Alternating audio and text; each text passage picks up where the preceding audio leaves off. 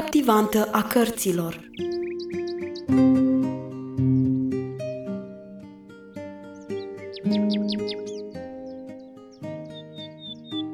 După incidentul cu pisicuțele, Ruth hoinărește din nou prin pădure, ca să se întâlnească cu Terry.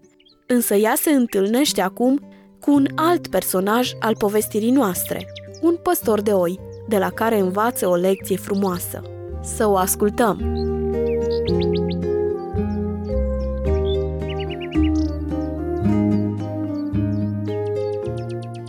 Mă ridicai și mă dusei spre lăcrămioarele de lângă zid, care începeau să înflorească.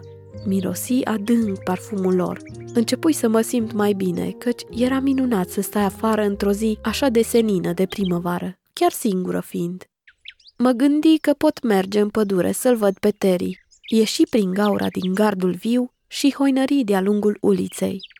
Primăvara era pe sfârșite. În curând avea să înceapă vara. Câmpia pe care pășteau miei era galbenă de flori de calce, iar cei mai mulți dintre miei arătau așa de mari, aproape ca oile. De jur împrejurul meu puteam auzi behăitul lor strident, după care urma răspunsul oilor mame, pe un ton mai jos. Mă opri să-mi împletesc un lănțișor din flori de bănuței și mă întrebai, oare ce-o fi devenit din mielușelul blând și orfan ce mi linsese obrazul în prima zi de vacanță? Nu mă adânci prea mult în pădure, căci razele de soare de la marginea ei erau mai plăcute, iar eu voiam să culeg flori. Feriga tânără răsărea peste tot, acoperind zambilele. Măzărichea se întindea peste gropi, iar de prin luminișuri se zăreau flori de orhidee și vinariță. Eu hoinării mai departe fără nicio țintă, gândindu-mă la Filip, la mama, la Terry cu cuiburile lui, la dealuri îndepărtate pline de zambile și la colibe indiene. Aproape că uitasem unde eram. Îmi veni în fire când, în apropierea mea, răsună o voce bărbătească. Mă uitai îndărăt și îmi dădui seama că vocea nu mi se adresa mie, căci bărbatul îmi întoarse spatele și căuta cu ochii îndesiși. Îl recunoscui de la prima vedere. Era păstorul ce luase mielul orfan în brațe și l-ascunse sub mantaua lui. Curioasă cum eram, voiam să știu ce face el acolo. Mă așezai în așa fel ca el să-mi observe prezența. Îndată ce mă zări, un zâmbet binevoitor îi se ivi pe față. Ia te uită!" strigă el. asta e micuța ce s-a jucat cu mielușeaua, iar acum apare la momentul potrivit. Unul dintre ștrengari a fugit. Eu cred că este pe undeva agățat prin tufișurile astea. Însă pur și simplu eu nu îl văd. Vrei să mă ajut să-l caut? Eu chiar doream aceasta cu multă bucurie. Îl iubeam pe acest bătrân cu părul alb și fața rumenă. La rândul meu simțeam că și el mă îndrăgise. Foarte curând curgeau discuțiile între noi ca și când ne-am fi cunoscut de o viață. De ce a fugit oița?" Întreba eu, în timp ce scotoceam tufișurile și cercetam șanțurile și gropile. Da, vezi tu," răspunse bătrânul zâmbind. Eu cred că așa se întâmplă și la oameni. Unii merg după capul lor până ajung la strâmtorare. Desigur că îi pare rău, spuse eu. Acum când este prins în tufiș, își dorește să fi rămas mai bine pe pășune. Da, spuse gânditor bătrânul, dând din cap, este nevoie de mulți spini și tufișuri pentru ca acești miei să învețe că drumul lor nu este cel mai bun. Pe semne că îi se rupe inima de dor după mine. O, de-aș putea găsi locul. Ce mult se va bucura să ne vadă, spuse eu. Ce mult doresc să-l găsesc. Trebuie să fie foarte obosit și flămând. I-ați luat ceva de mâncare. El își băgă mâna în buzunar și scoase o sticlă.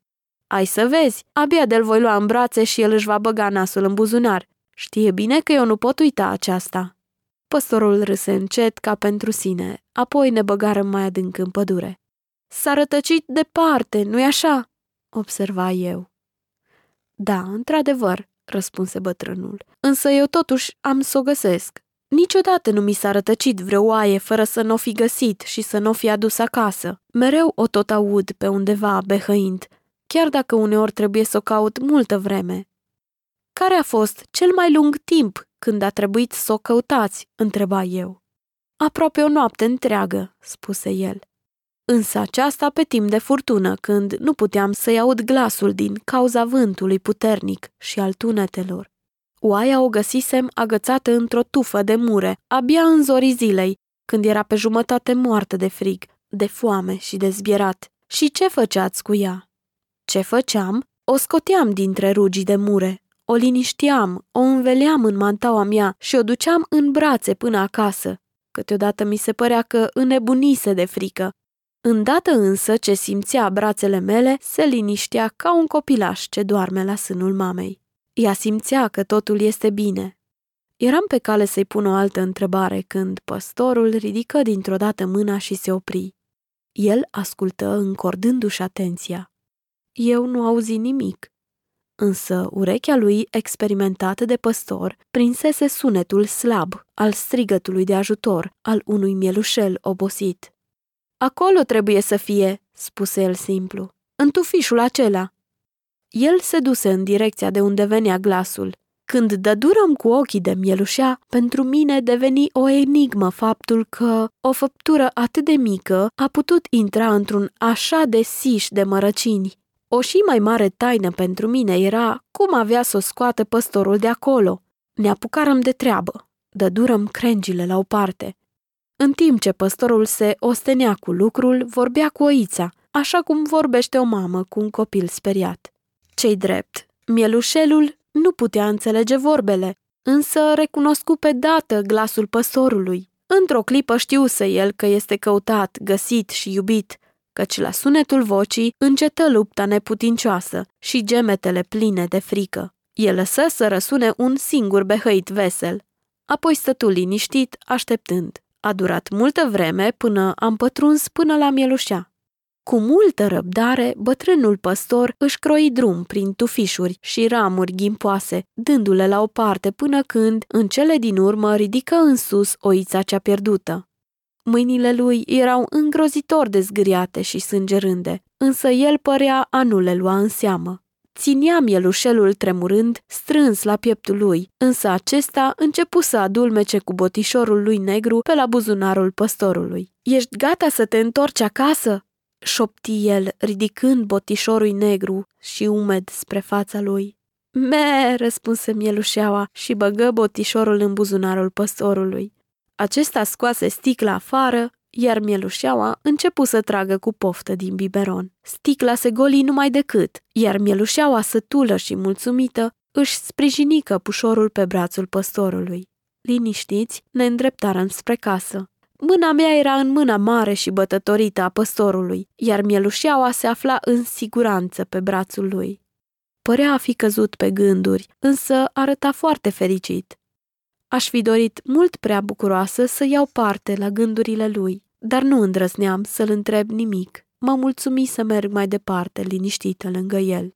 Când am ajuns la pajiște, soarele era pe asfințite, iar cerul avea culoarea unei scoici roșiatice. Dădurăm drumul mielușelei între tovarășele ei. După un scurt behăit plăcut, căzu îndată într-un somn adânc. Eu cred că este vremea să merg acasă, spuse încet.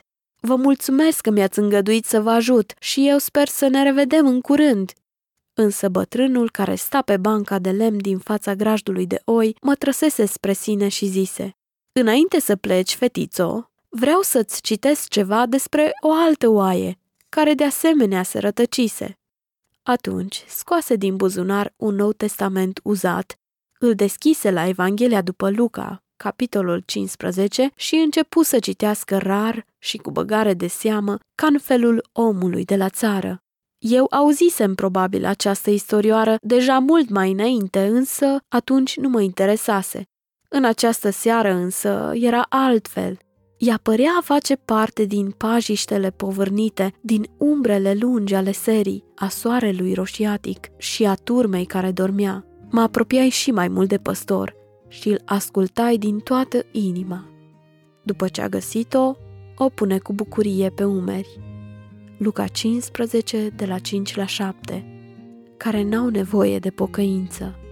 El închise Noul Testament, iar eu privi la el. Noapte bună, micuțo, spuse el. Noapte bună, răspunse eu, și mulțumesc frumos. Încet, prin livezile înflorite, veni spre casă.